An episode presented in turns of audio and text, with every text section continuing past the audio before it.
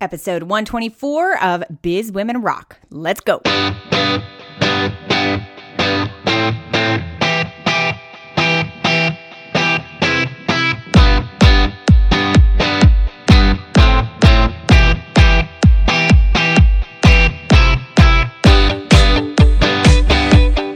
What's going on? Welcome to Biz Women Rock. This podcast and this entire community is dedicated to sharing great business stories from business women all over the world so that their business journeys and the lessons that are there can help each and every one of us on our own business journeys. My name is Katie Krimitsos, and I am your happy host. I'm so excited to introduce my guest to you today, but before we get into the main show, it is Biz Women Wednesday. Every single Wednesday, we take just a little bit of time to highlight one of the fabulous women who are part of the Biz Women Rock community. Today, we're highlighting Pam Taylor, and her company, Festivity Designs, has a very unique safety whistle that has all sorts of custom designs on it. I was actually very lucky to get one a couple of weeks ago when I was in Seattle. So thank you, Pam. Um, but she is launching this entire campaign called We're About to Get Loud using these whistles. She's very passionate about it. Pam, big congratulations to you for all that you're doing. If you would like to be featured here on the Biz Women Wednesday series, just go to bizwomenrock.com and check us out. My guest today is Kate Matsudaira. She's the creator of a company called Popforms. Now, Kate's history is actually working as a technologist inside of big companies like Amazon and Microsoft. However, she has always wanted to own a company of her own, and now Popforms is what she does. It is a very unique company that provides educational material and programming for uh, employees within companies to help them better themselves as leaders and uh, professionals. In this interview, she really goes into what it has taken to start the company. She's only a little over a year old, and how she's actually bootstrapped it, um, hired a team, what she does to train her team into leadership roles, and really let it be so that she can actually kind of step aside and take maternity leave for six months during a very new business. She's got some really great insights into that. So sit back, turn up the volume, and take a listen to Kate. Kate, what's going on, girl? Thank you so much for being on the show today. Thank you so much for having me. Well, I really appreciate you being here. I am super excited to be able to share your story with everyone. Um, you have a very, very interesting business as well as a really cool history on how you actually started your company. So, can you start with a little bit about what you were doing before in the professional world that kind of prepared you to start um, Popforms? Yeah, so I started my career as a software engineer at Microsoft and kind of worked my way up through big companies. I worked at Amazon.com, for example. And then I realized once I was an executive there that I really wanted to do my own thing. But I also felt very ill prepared because I'd only worked in really big companies. So I started just kind of freelancing and helping some startups I ended up taking um, a CTO role. My first company got acquired. Um, and then I worked at a second company, which is still going. And then I worked at another, a third startup. So I kind of worked at three different startups, all um, on the executive team in a CTO or VP of engineering role. And then finally decided to do my own thing. Gotcha. So what what exactly were you doing in a CTO role? Because you're a very technical person. So, like, what were some of those skills that you were actually doing at Microsoft and doing at Amazon that really lent themselves to a, a CTO role? Well, I mean, I think in a, a startup it's really different, right? Because in the big companies, you tend to be very specialized. Um, the things that tend to overlap are like are people and process, right? Like managing people, inspiring people, setting vision, setting strategy, um, and then you know managing the execution of all of that. I mean, that's kind of a theme throughout. But I think in the startup world, it's a little bit different because even though I was really technical, so much of my job was actually more business than technology. I mean, I was working in very technical companies, so our business was technology. But, um, you know, I also had to build skills in sales, in marketing, and just all these really different areas because I think it's so much more important that you're well rounded. Yeah. And I mean, I would imagine that getting involved, kind of making that leap into working with startups. I mean, you got to see a lot of stuff from the ground up. Like, were you in these startups like literally when they began, or was it, you know, a couple months later, a couple years later? Like, what stage were they in, and what were some of the major lessons that you learned about startups? Um, well, it was two, two, um, two people who were, um, two of them were like ground up, kind of like in the first like five to seven employees. Okay. Uh, kind of after, you know, um, but the third one was a bit more mature. They'd already raised an A round when I joined. So, um, you know, been through uh, fundraising from like C rounds to uh, B rounds and um, gone through all that. So I was kind of like a founding member, built teams from like literally just myself to teams of like 25, 50, 60 people. So it's been it's been quite a journey. yeah, no kidding. I mean, I think that's so interesting that you get that vantage point from corporate and then into startup and then actually kind of doing all of that stuff for yourself. It's just a really interesting vantage point. You're getting a lot of different viewpoints from everything. Yeah, well, and this is like the smallest company I've ever done. It's like my own because I decided not to raise money and just kind of uh, bootstrap the company as much as I could. So, yeah, so it's been it's been a little bit even more different and more like having to do everything. yeah, no kidding. Well, and I want to get into that. So, what like during your time actually working with these startups, what was it? Even though you had this thought, you know, years before when you were working in these corporations that yes, I want to do something on my own like, at what point did you know, okay, I'm ready to do something on my own and here's my idea? I don't think I was ready. I think I was just at this point where I was like, if I'm going to do this, like, I've been telling people I'm going to do this for eight years, like, I need to do it. Um, so it was more like a, you know, kind of one of those. I've been telling everyone like I need to like put my money where my mouth is. Yep. um, because I, I was advising entrepreneurs and sitting on the board of startups, and like these founders are looking to me, and I'd never even founded my own company. Wow. And so, you know, I decided that that was something I really wanted to do. So I decided to do it. Um, one of the things that I saw when it came to exits is that um, if you have a change the world idea and you really truly believe that or you need capital to do it, it's better to raise money. But like with my idea, I feel like we're still kind of figuring out as we go. Like I had a really popular personal blog um, that you know had a lot. I had a really big audience um, where you know I would get 100,000 visits a month, right? So I'm getting, I had a lot of traffic on my personal blog. So I thought to myself, like, what can I, how do I turn that into a business? Like, I have eyeballs, I have people. What do they want? And that was kind of how Popforms came about. Um, was I was, I was like, you know, communicating with them, trying to figure out, like, looking at what resonated and, and people look to me for career advice. Like I, in my industry, which is, you know, like tech and CTOs and VP of engineering, I'm seen as a technology leadership expert. I keynote conferences on the topics, things like that. So I was like, how can I parlay my expertise into a business? And that was really how we did Popforms. So, how did you actually first actually use this as an opportunity to talk about what Popforms actually is, and then and then I definitely have a lot of questions on how you actually built that. Yeah, so it was um, Popforms is we essentially solve the problem of uh, helping um, people grow in their careers. We call it uh, we like to help superstars shine at work, but really what we're solving is that if you're if you're an executive and you have a thousand dollars to spend to help you be a better leader, there's all kinds of things you can do. You, there's high end training, there's coaches, there's conferences. But if you're just a high potential employee or and you want to help them grow, and you want to help them be better, what exists at a fifty to hundred dollar price point? Like, how do you help those people grow in their careers? And um, when we were talking, like the only options that were there were like free content on blogs, like Harvard Business Review. You can buy some books, but there really wasn't like courses or training available to these people.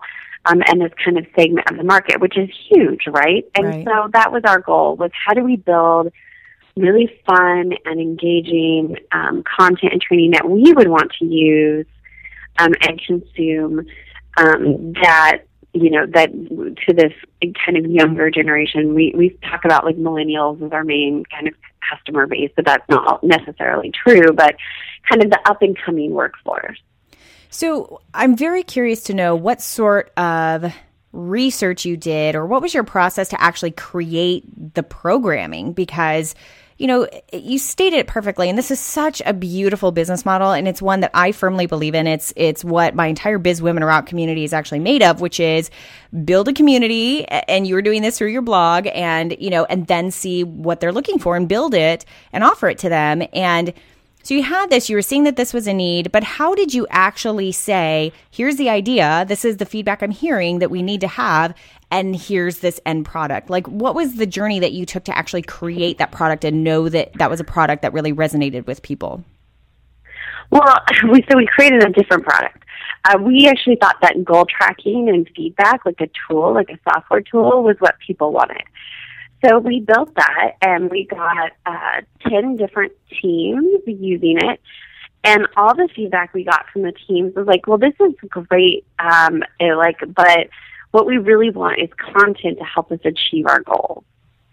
And so, um, we spent, I, I started my company in March and between March and July, we basically were just focused on this goal tracking thing. And then we realized that that wasn't what people wanted. So then we decided to build uh, content to kind of support that. And then what we saw was that people, we were just the organic sales of our content and our courses were, because originally we planned to give the courses away for free with the goal tracking. Gotcha. In order to like but help people we, get to their goals, right? Yeah, that was the plan. And so, but what we, but what we found was that when we gave it for free, no one actually followed through. So we started charging like a small amount of money. Like I think we started with like five and ten dollars for the courses. Um, and what we found was that whenever people paid, even if it was like a nominal amount, they were way more engaged with the content. They opened all the lessons. And the other thing that was interesting is they were more satisfied. So the people who were willing to pay, not just uh, actually completed the lessons, but uh, rated, it like gave higher NPS scores, like seven, eight, nine. Um, than the people who got it for free, where we would see like four, fives, and sixes. So we were like, okay, well, we should clearly charge for these because that is better for the people, it feels like, and better for us. And so we started charging for the courses, and we started charging not very much, and um, we just saw a lot of organic sales. And then what we we started talking to companies, and they were like, well, five dollars is not, it can't be credible. Gotcha. so raise your price because so it means it's so much better, right? Yeah, so we raised our prices, like we doubled them, and then we doubled them again later. Um, and we have seen revenue and sales go up from doubling our prices both times, um, which is sort of interesting. But I think it just it, in the space it built credibility, and that's what you know people want to see. So yeah, so it's been kind of interesting. But we've then sort of built this organic business on content. But if you would have told me when I first started my company, I'd be in a content company, like a media company, kind of building courses and training. I would have thought you were crazy because my background is software. um, and I still think that we are going to build software at some point, like soon. We are working on some ideas, but um, right now we've had really good organic growth, and and like I've been able to go from just myself to hiring three people. Um, so it's it's good, but it it isn't exactly what I set out to do.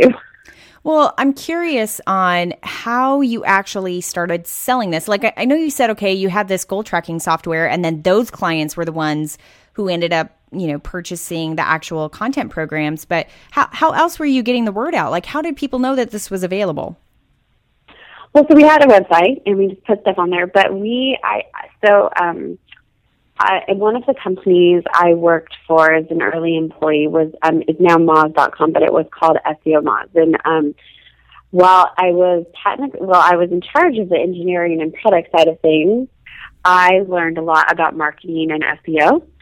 So one of the things we did was as soon as we launched our website, we kind of got active on the blog, active on social media, and started kind of building um, organic traffic. And so we have built our traffic up from zero, like last uh, July, so a year and a, half, like a few months ago, to uh, over 30,000 uniques last month. Wow. Um, completely organically. So no paid traffic. Actually, that's a lie. We, at one point, we experimented like three hundred dollars of paid traffic, but it was a one-time thing, and we only got like a hundred visits, so I don't really count it. Come on, and so that's all like now thirty thousand unique visits to Organic your website uniques, every single month. Yeah, every Wow. month.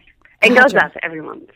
Now, what? uh, Where does a blog fit into that? Because you said that you have this personal blog, and I was checking it out. It's a really great blog, actually. And how does that fit into Popforms? Like, what are you doing anything on there blog wise, or what sort of content do you have on there? That I know SEO is such a huge thing, so it's not just oh this refreshed content all the time, but like where does a blog fit into your platform? Because that's something that I think everyone thinks that they should have, but are maybe not utilizing appropriately. Well, so my personal blog at katemats.com, if people are interested, um, it is not really related. Like, it's truly a personal blog. And if you go there, uh, the only time I update it is to announce, like, interesting launches related to Popforms, sort of. Um, I don't really update anymore. So my traffic has gone down considerably kind of since I've done that because I've really put all my effort into the content I'm creating on the platform blog. Got it. But um, but we use the blog um, as a marketing channel for us. So our blog, so we kind of have the way we our site works is we don't anticipate anyone just visiting our site to make a purchase like on their first visit because they don't know us, they don't know that we're the authority. We're selling content. If you haven't experienced our content, you don't know that it's good. So why would you want to pay for it? So for us, what we're focused on when someone gets to the website is to get them interested enough that they want to subscribe to our newsletter.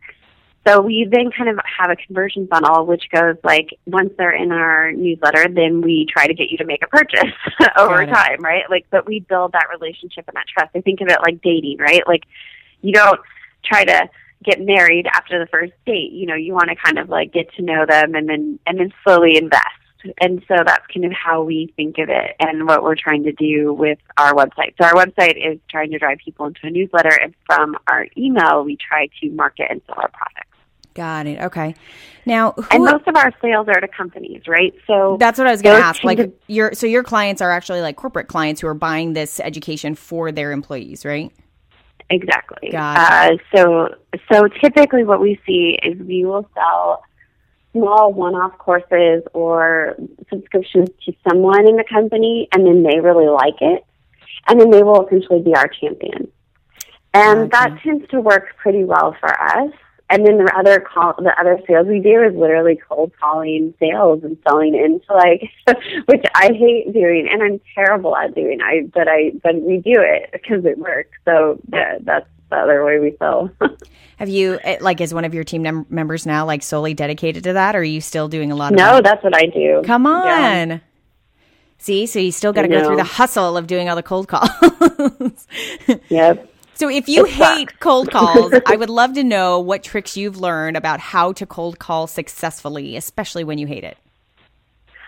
Well, typically I do use LinkedIn, so targeting somebody, and I write to them and just try to strike up a conversation. And I think because my title is not sales or biz dev, it's sort of this weird anomaly of like, why is this person talking to me? and um, and I try to phrase it like I'd love to just have a conversation about what you're doing to develop your employees or how you're growing your team. And most people are open to just talking to you about what they're doing or what they're not doing. And so um, I see it as both kind of customer development and cold calling, but it's not fun.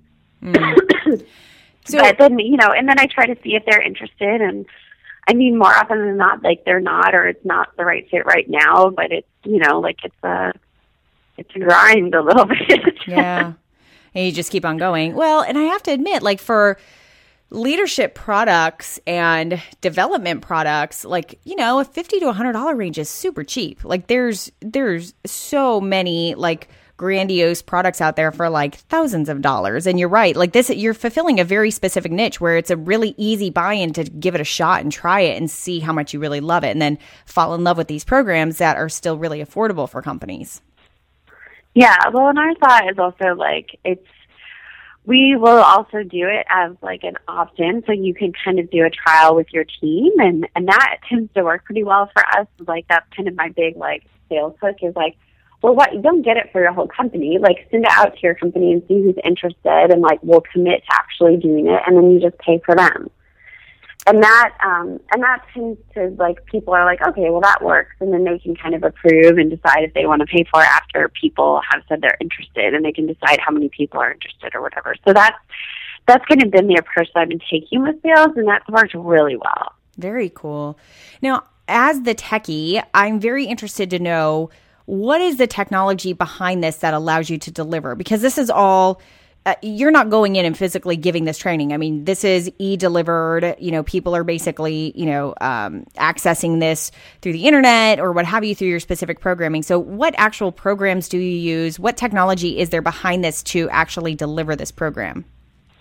Oh, we built it all ourselves. So it's that's where the software had to come into it uh, to have like the best user experience, and because we are our big thing is bite-sized lessons. So instead of you spending like two days in a leadership course, we're going to send you five to ten minutes of stuff every week. And the idea is that it's stuff that you can apply right then. So it's very actionable. So the content is like very, um, you know, streamed down, like not very fluffy, very, you know, here it is, you know, 10 minutes a week. Um, and so, and it's a push model where we send it to you in email every week. So you kind of get it on Sundays and you can decide what to do. So all of that has like we built kind of ourselves to kind of deliver and control it because we have really interesting use cases around when people start, when people stop, managing their email. It gets it's actually quite complicated with corporate subscriptions. so yeah, so we built that. Gotcha. And I love that you're keeping all those analytics basically. I mean, because I heard you ask, I heard you say before something about like, oh, we can track like people actually opening it and are they staying in it long enough? So you've actually built all that stuff behind the scenes to see, to keep those analytics of how people are actually using it, right? Yeah, but it's really interesting because I actually don't make those available necessarily to the companies. It's more to us. And the reason why is because I, I'm sort of against learning management systems that may like say, oh, this person watched the whole video or not. Right. Um, and the reason why is because it's really easy to game, right? Like I could have a video on right now and you wouldn't even know. Yeah. and so it's not that, and moreover, like what you want, and moreover, if I know a topic or I'm already good at that, like why should I have to sit through a video of it? Um, so I think it's we we give is managers weekly discussion questions that they can discuss with their team either in a team meeting or in one on ones to kind of help them say are the people on their team learning and building these skills.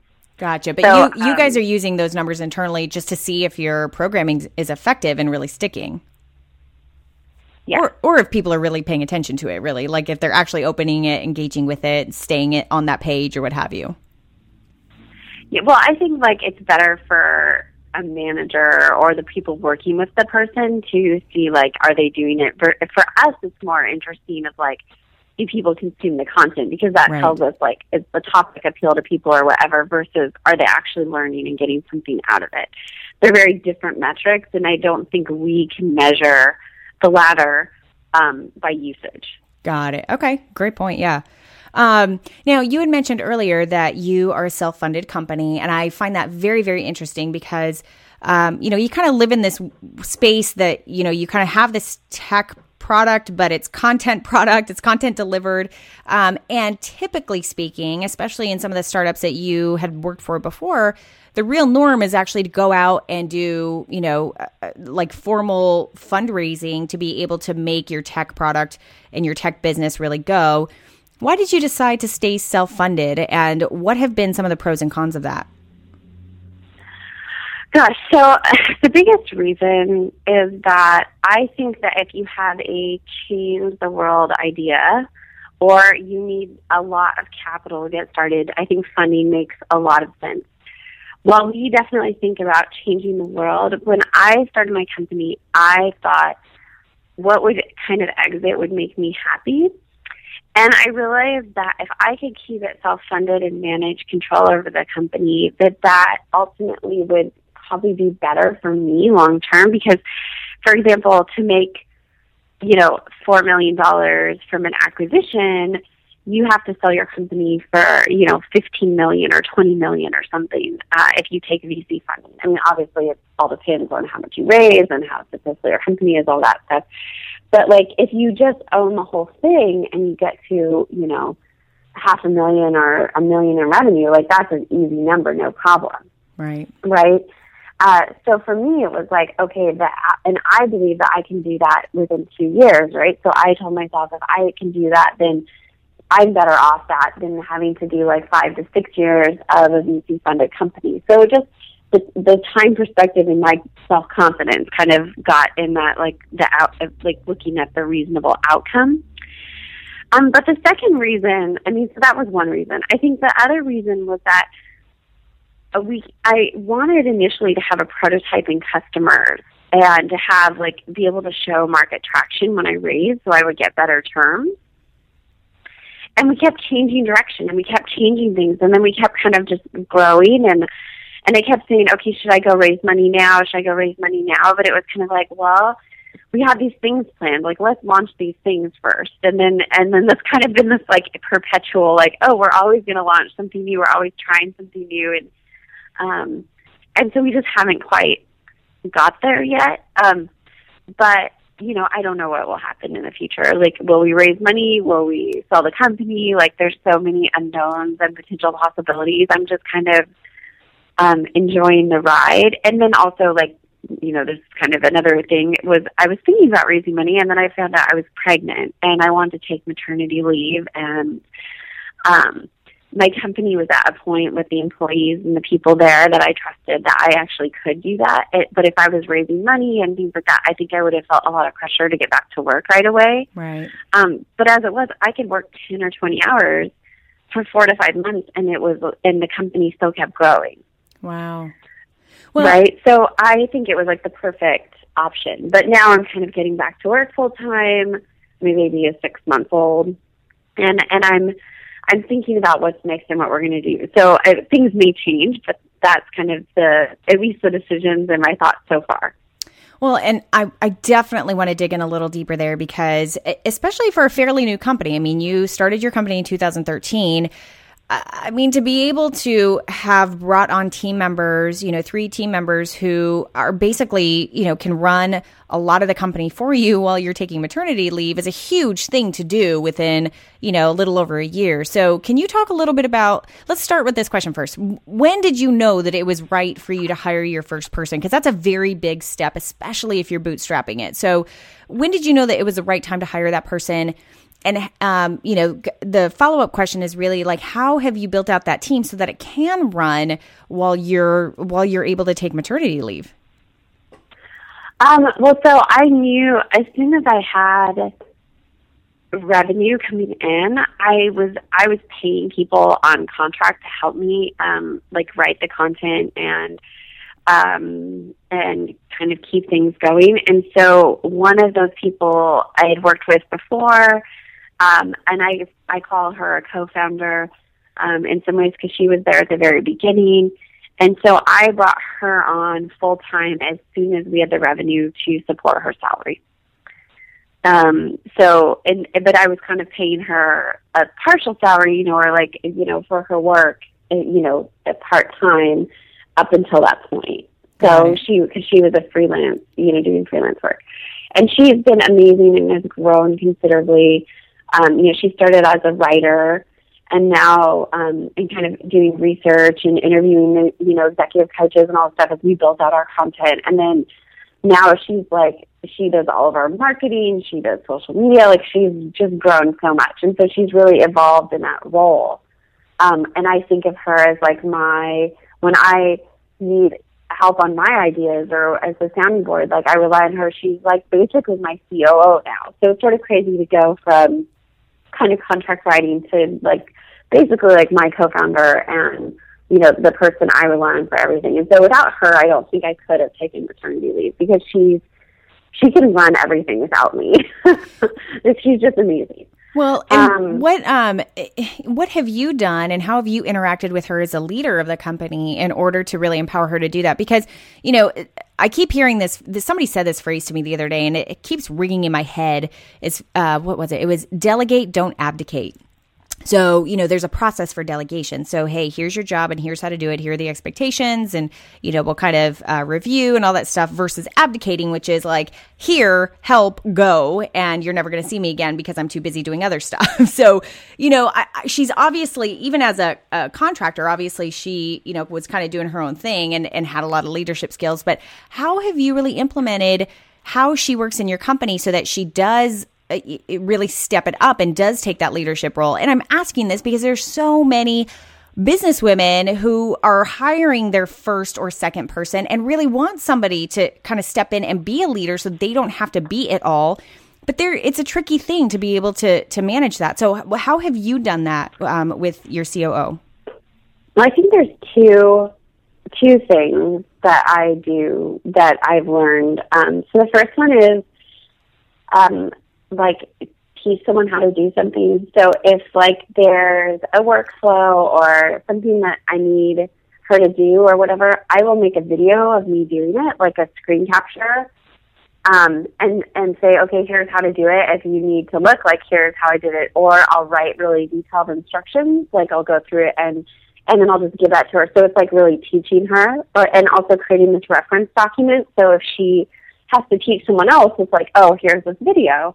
So um, that's really good for things like customer support or, you know, like we have these custom systems. So like how do you set things up? How does it work? Um, so there's that piece of it. Like how do you teach people? And so I kind of think about instead of just getting with her once and like showing her, I I try to create this like static reference document that she can use or leverage or when we bring someone else on, like it's really nice to have that. So that's one thing that I think cool. is really helpful. Love that. The second thing that I do is I never ever answer questions. It feels like if she emails me and she is like, how should I respond to this person or whatever, instead of writing, well, I would say, you know, do X, I say, well, how would you respond? And she will then tell me, and then I give her feedback on that. And and that it has to do with every decision. Like if she's like, what should I work? Like, is this more important or this more important? I will say to her, well, what do you think is more important? Um, and and what I find is that if we disagree, so if what she says or she proposes is not something I agree with, that I haven't given her enough information to actually make the decision correctly, right? It's usually a, a problem with me, like the roadmap wasn't clear, the priorities weren't clear, um, you know, that sort of stuff. It, otherwise, what I find is a lot of times that she's she's right, and it teaches her to kind of trust her instincts and like know when to ask for help and and empowering her to make those decisions. Mm. Um, so th- those are like kind of my big lessons. Is um, you know don't don't ever tell people what to do. Like always, if someone asks you a question, how can you like I ask them a question back? Like, well, what would you do? I or what do you that. think is more important? I and love that tends to really work well just to train people to think for themselves. Yeah. And and then also she and then what started happening, and she like jokes about this, is instead of sending me a question like, "How do I handle this?" She know right. You know, I wanted to get your opinion. I was going to do this. It, you know, do you think that's the best option? you know, gotcha. Versus, you know, and so it's also training her to kind of like, you know, make my life easier to be the person with all the answers. I, you know, I love that so much, Kate, is because you you always hear this like um, this thing of like, you know, come to, as a leader, you're supposed to say, come to me with not with problems, but come to me with solutions. And that you just gave the perfect kind of middle step on how to train people how to do that versus just give me your ideas versus telling, you know, uh, complaining to me about what's wrong. I mean, that's a really, really good, solid answer and uh, solution on how to do that. I love that. Thank you for sharing that.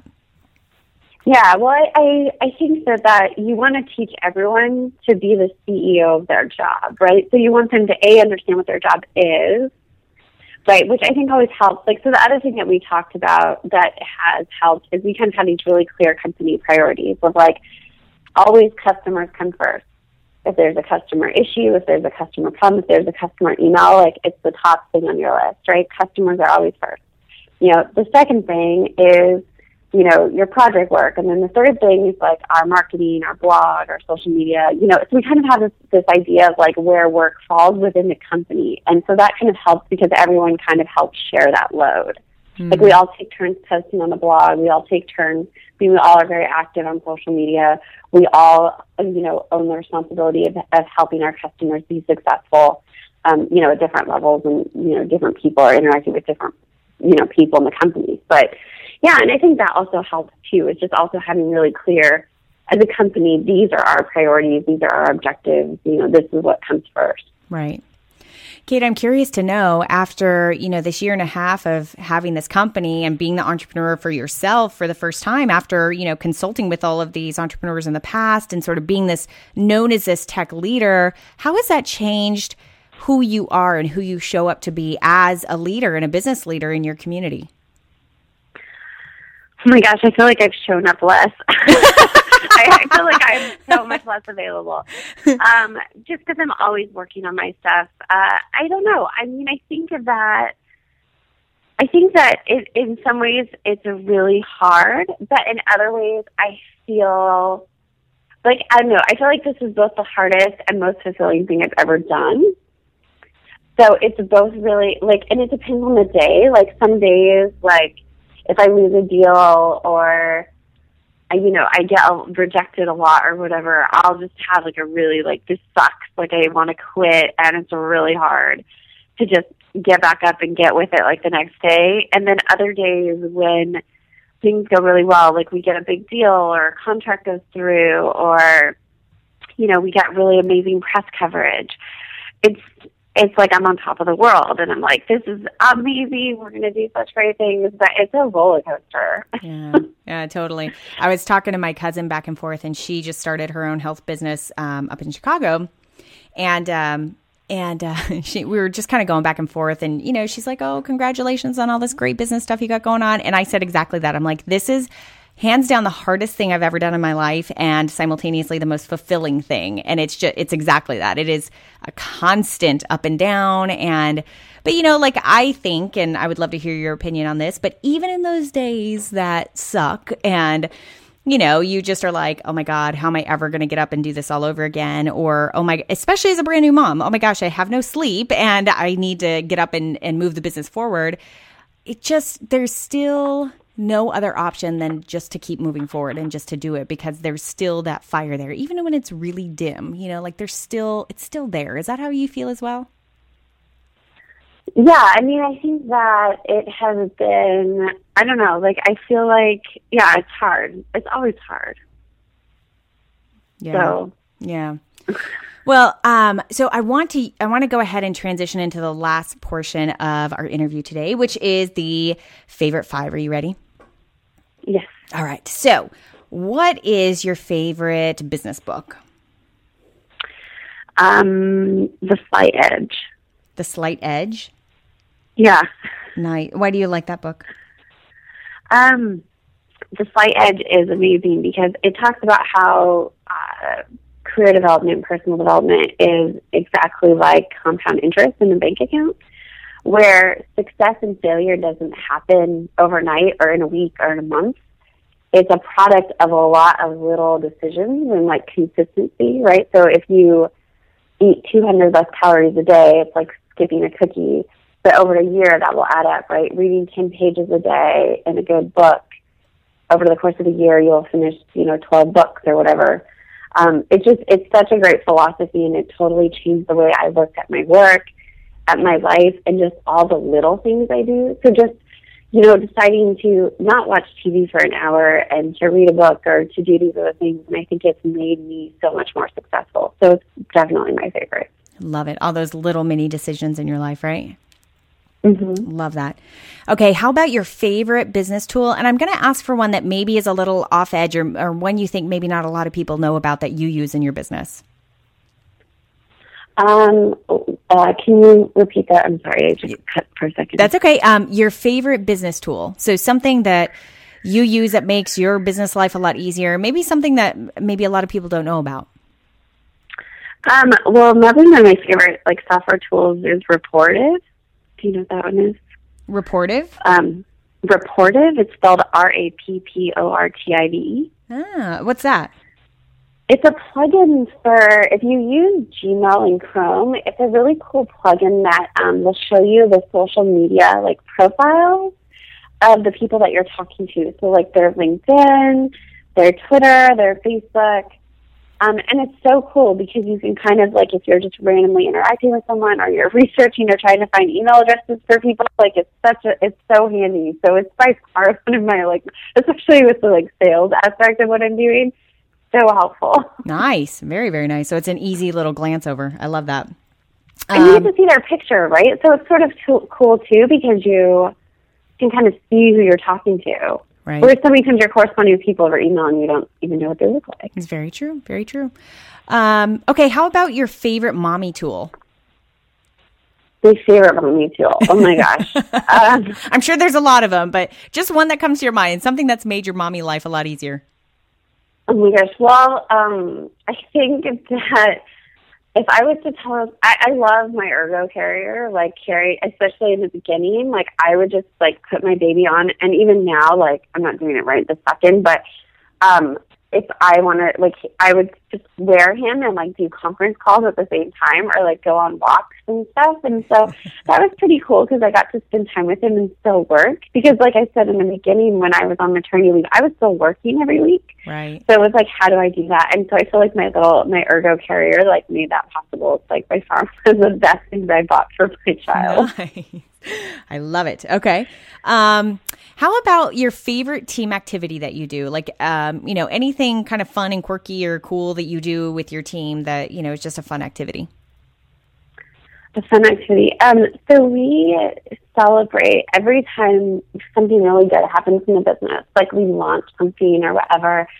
We do. Um, it's like a team picnic lunch. So instead of going out somewhere, we order in food and we like celebrate kind of at someone's house or you know kind of like in this like you know in a different environment but it's really cool because it's it's really different than going to a restaurant but it's it's sort of fun because we have everybody over and it's a lot more of a family thing than a than it feels corporatey and i just love that i love thinking about my team as like my as they're more than just my coworkers Love that. so Love that a lot. That's a great one.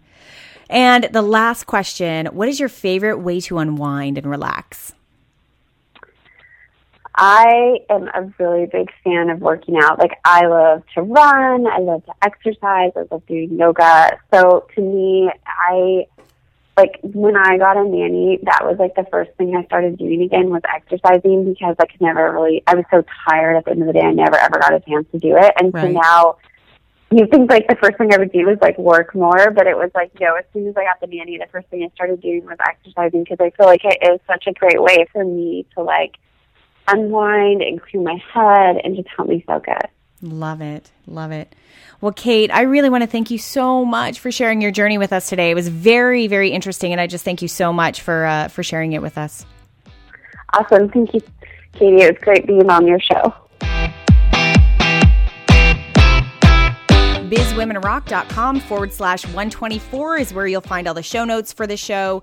Um, always really great quotes there, as well as uh, a link to Kate's website so you can find out a little bit more about her. Um, just really enjoyed that conversation. I, I am just such a lucky person that I get to have all these conversations with these rock star businesswomen. They're just amazing, blow my mind every single time. And um, there's always, I, I mean, a multitude of nuggets that I get, but the major one just like that hit me in the gut today was her um, her action, the steps that she takes to actually train her team for leadership. I mean, so many of those things are like so duh obvious, but it's not until like you're ready to hear it and hear it again that it really makes an impact, and that's what it did for me today. The um, definitely the tool of you know always answering your team member's question with a question to see how they would handle it, and then helping guide them in making those right decisions that are really in line with what you would want to be doing. I just, I totally love that, got a lot from that, and I'm going to be doing that from now on. I tend to be the person who's like, okay, do this. so I, can, I have a lot to learn there. Anyway, um, I hope you really enjoyed the story today. Um, Kate was wonderful, and I hope you got a, a lot out of it. And more than getting a lot out of it, I hope that you really took something from here and will now go implement it into your business. And just like the book that Kate had recommended, The Slight Edge, it's all about the little changes that you make, the little decisions that you make, and how they accumulate um, to really making a big impact on your business. So if you take something from this show and you take something from the next show and just one by one, just kind of implement these little ideas and how they fit in your business, I guarantee six months from now, a year from now, you're going to look back and be like, OMG, that was really powerful. And it all adds up. So I'm really proud of you for listening. I'm proud of you for taking little nuggets from here and implementing them in your business. Have an awesome one, and I will see you on the next show. Bye bye.